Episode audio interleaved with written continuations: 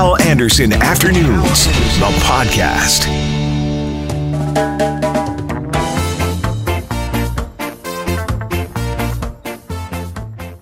Hello, and thank you for checking out the podcast. Please rate the podcast. Please subscribe to the podcast. And now, the podcast.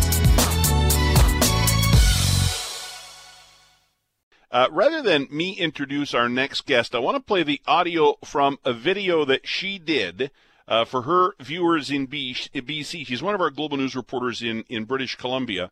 And uh, here's the audio from a video that she did for her viewers explaining why she is changing the way she says her name. Hi and happy Vaisakhi. I'm Neetu Garcha. I know you might be thinking, wait, what? You're who? I thought you were Neetu Garcha. Let me explain.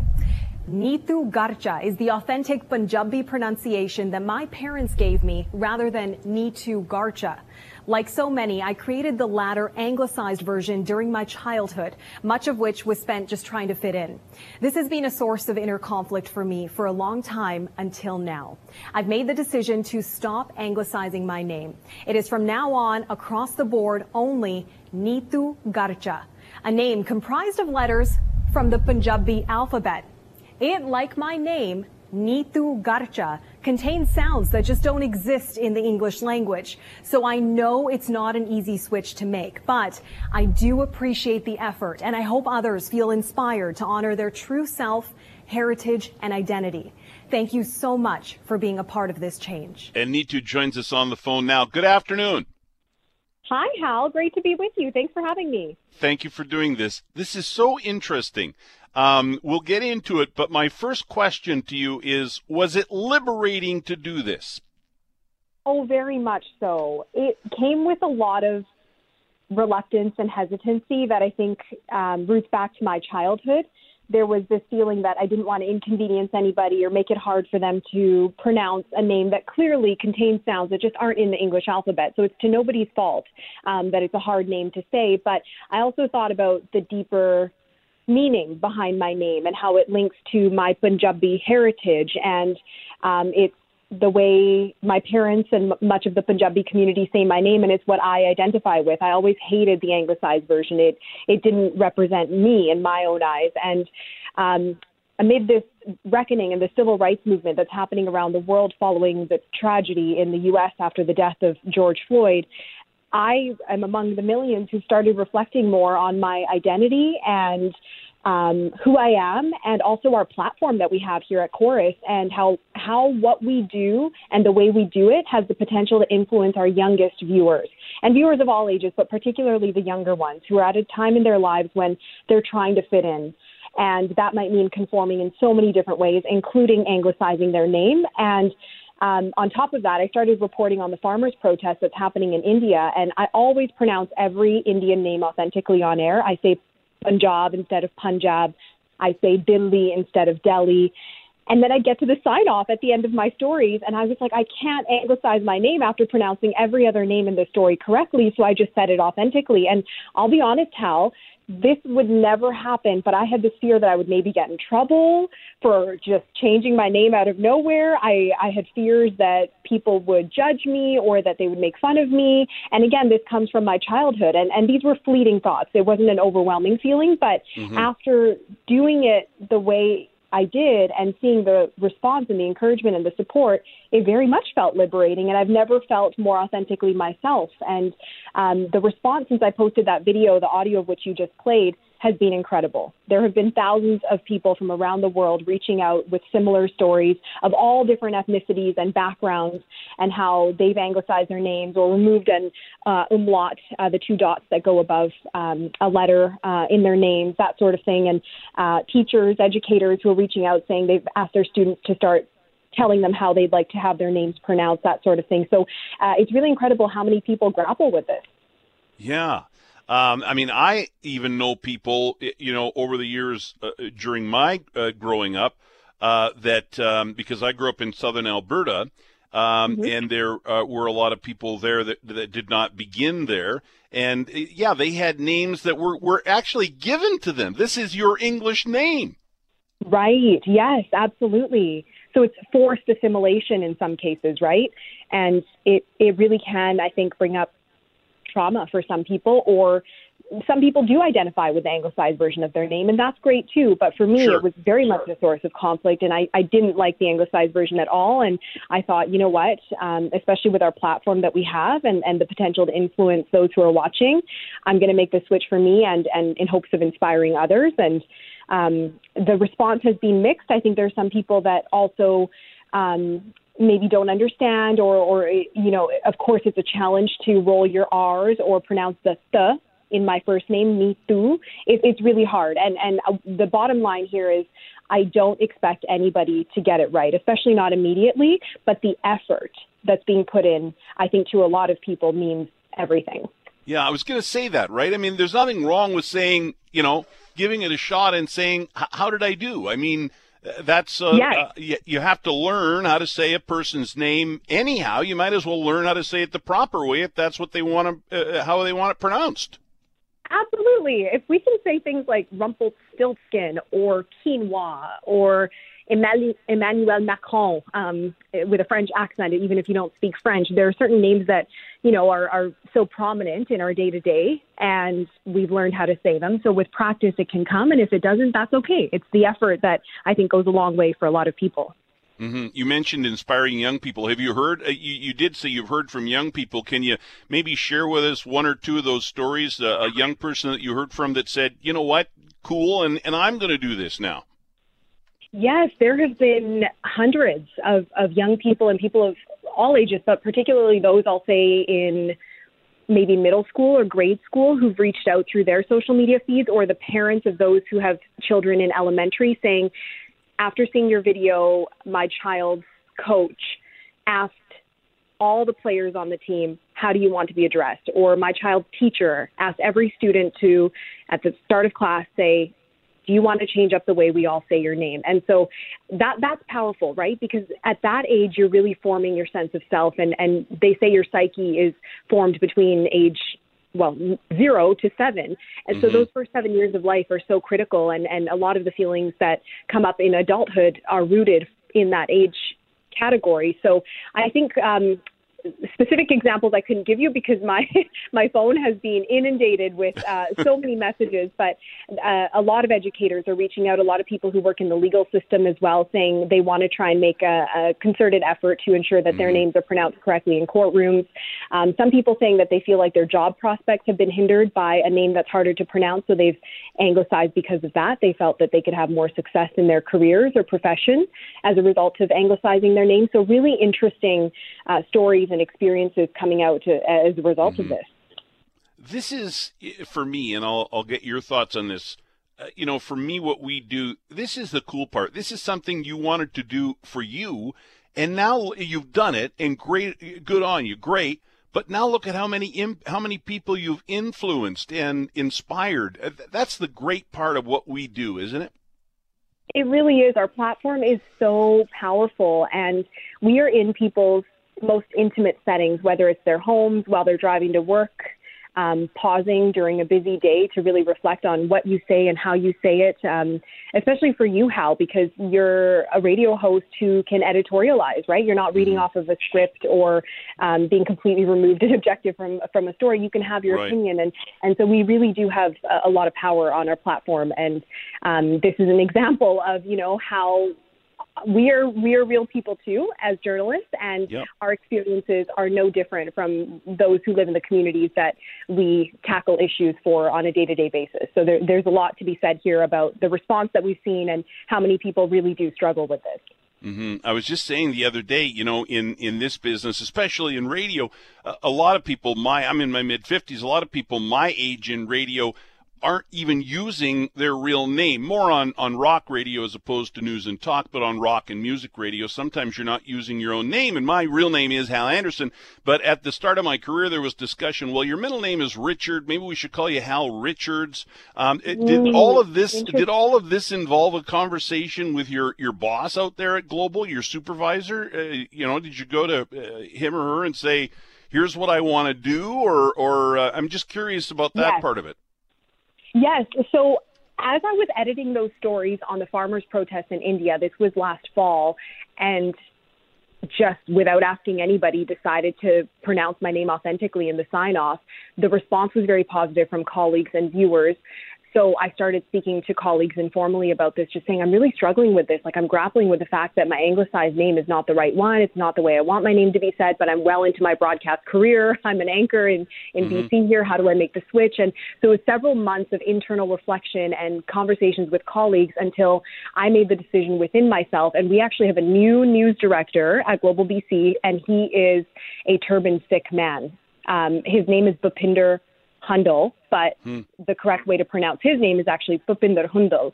Um, and so he could relate deeply uh, to what I was going through. And so when I finally made the decision a few weeks ago, I did go to him and I said, I want to make this change. And uh, he was so supportive and encouraged me to use it however I saw fit as a learning opportunity to teach people um, what I really meant by this and the fact that there's no pressure on everybody to get it right. It's just something that I needed to do for myself to honor my heritage and my identity and hopefully inspire others to do the same or just ask themselves the question, why do I anglicize? Am I okay with doing that? And um, you know, then came this article that I wrote for the for the for our website on globalnews.ca, and uh, this video that I produced that you just read the audio for. So there's been tremendous support from from colleagues and from viewers, and I'm so grateful for that. I think it's telling um, how many people really struggle with their identities in a multilingual, multicultural society like Canada. Mm-hmm. And quick final question: How has your family responded? I- I'm curious to know what your family thinks of the change. Yeah, great question. I think my parents are over the moon. They have always called me Neetu. Um, they have never said Neetu. They would actually find it hard to say Neetu because their mother tongue is Punjabi.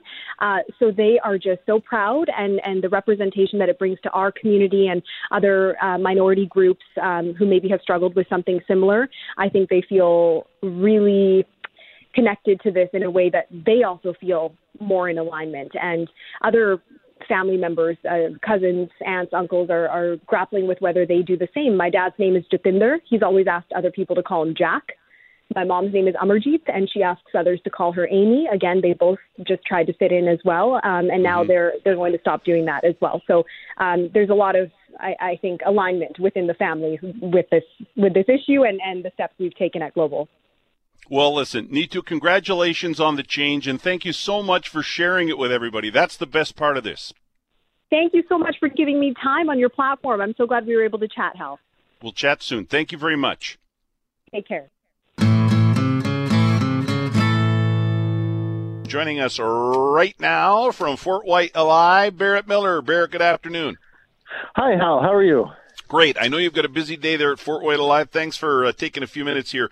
We've got animal questions, and that's what you're real good at. Um, for, let's start with the geese. Uh, yesterday, people started sending me pictures, and if you're on social media at all, people are snapping pictures of a goose head hmm. sticking out of a snowdrift. I guess the nest is down there somewhere. Uh, Mama doesn't want to get off the eggs. Is that what's going on? Uh, she doesn't want to get off her nest. Whether there's eggs or not, it's a little hard to say she doesn't want to get off those eggs. And you know what? Underneath the snow like that, it'll actually be quite a bit warmer than those of us who uh, are on top of the snow. Uh, the snow will be acting like a bit of an insulating blanket on top of her. So it kind of actually is not the worst place to be. It's hard for us to see. We wouldn't be warm if we were just buried in snow. Although when you think about camping and uh, nice quinzhee, maybe it starts to make a little bit more sense. But they're going to be okay. They're going to be okay. Yeah, they're going to be okay. Are they regretting coming back a little early? Well, you know, it's really not that early, and we can have a depth of snow like this all the way into late May. I've mm-hmm. seen where uh, it's not just eggs or nests, but actually little goslings already that get caught in this. And for the most part, the geese just sort of make it through. They're tougher than we think. This is a case of uh, they can ride out a couple days of uh, wintry weather before they get on with their spring. Mm-hmm. Uh, we live on, on three and a half acres just south of uh, the perimeter in St. Mary's uh, here. And last night we're watching TV. It was still light out, and we looked out the big front living room window, and eight or nine, we kind of lost count because they, they sort of bolted, but a couple stuck around. Eight or nine deer and they were eating uh, buds because we were starting to see buds on our trees. They were eating buds off the trees, and I guess that's the best way for them to eat right now. They don't have to dig through the snow, eh? Exactly. Uh, it really hasn't changed the way that the deer will be feeding uh, for this time of year. The buds will be nice and sweet and greening up, and that's what the deer would want to be eating this time of year anyway. Uh, this snow, though it is heavy and dense, it's not all that icy yet, so they can break through and dig. But why dig for dried out, long, winter long dead grass when you have abundant buds at mm-hmm. head level, just bursting and sweet? So, yeah, they were having a little bit of a treat. Yeah, well, and they know our place well because we've got an apple tree in the back, and we can't keep oh, up yeah. some years, and so they love that. They they gather around that uh, several at a time and enjoy the apples when when the apples are there. Robins, you know, I haven't seen a whole lot of robins over the past several years, and uh, somebody was just commenting, "Gee, where are all the robins these days?" And then Jackie and I noticed again a whole bunch of them in our tree out the front living room window, and then uh, I mentioned that on the air the other day, and people started sending their pictures in. It seems like there are more robins out there this year. It might be that there's more this year. It might just be again that we're a little bit more aware of it because it feels a little bit earlier. The earlier spring has got more folks outside. Um, it does come and go. Uh, I was actually hearing reports of robins that stuck around the city this winter because we did have a mild one. That's becoming increasingly common. Uh, any of the migratory birds that can eat a little bit of everything, like robins, like blackbirds, uh, they have really started to arrive, and they'll arrive in waves. So the first wave of robins and blackbirds was about 10 days ago with that big, strong south wind. And this will sort of, this north wind snow system will sort of have them stalled out in Winnipeg for a few days before they depart on the next south wind and the next wave of uh, sort of omnivore birds arrives. Once it's a little bit warmer, we'll start seeing uh, insect eating birds like our warblers moving in. Mm-hmm. I was reading uh, the other day about a wild turkey being rescued in downtown Winnipeg, and I guess this is the time of year when we see a lot of wild turkeys roaming around, eh? Oh yeah, yeah. It is their it is their mating season, so they are uh, showing off. The toms are showing off for the hens.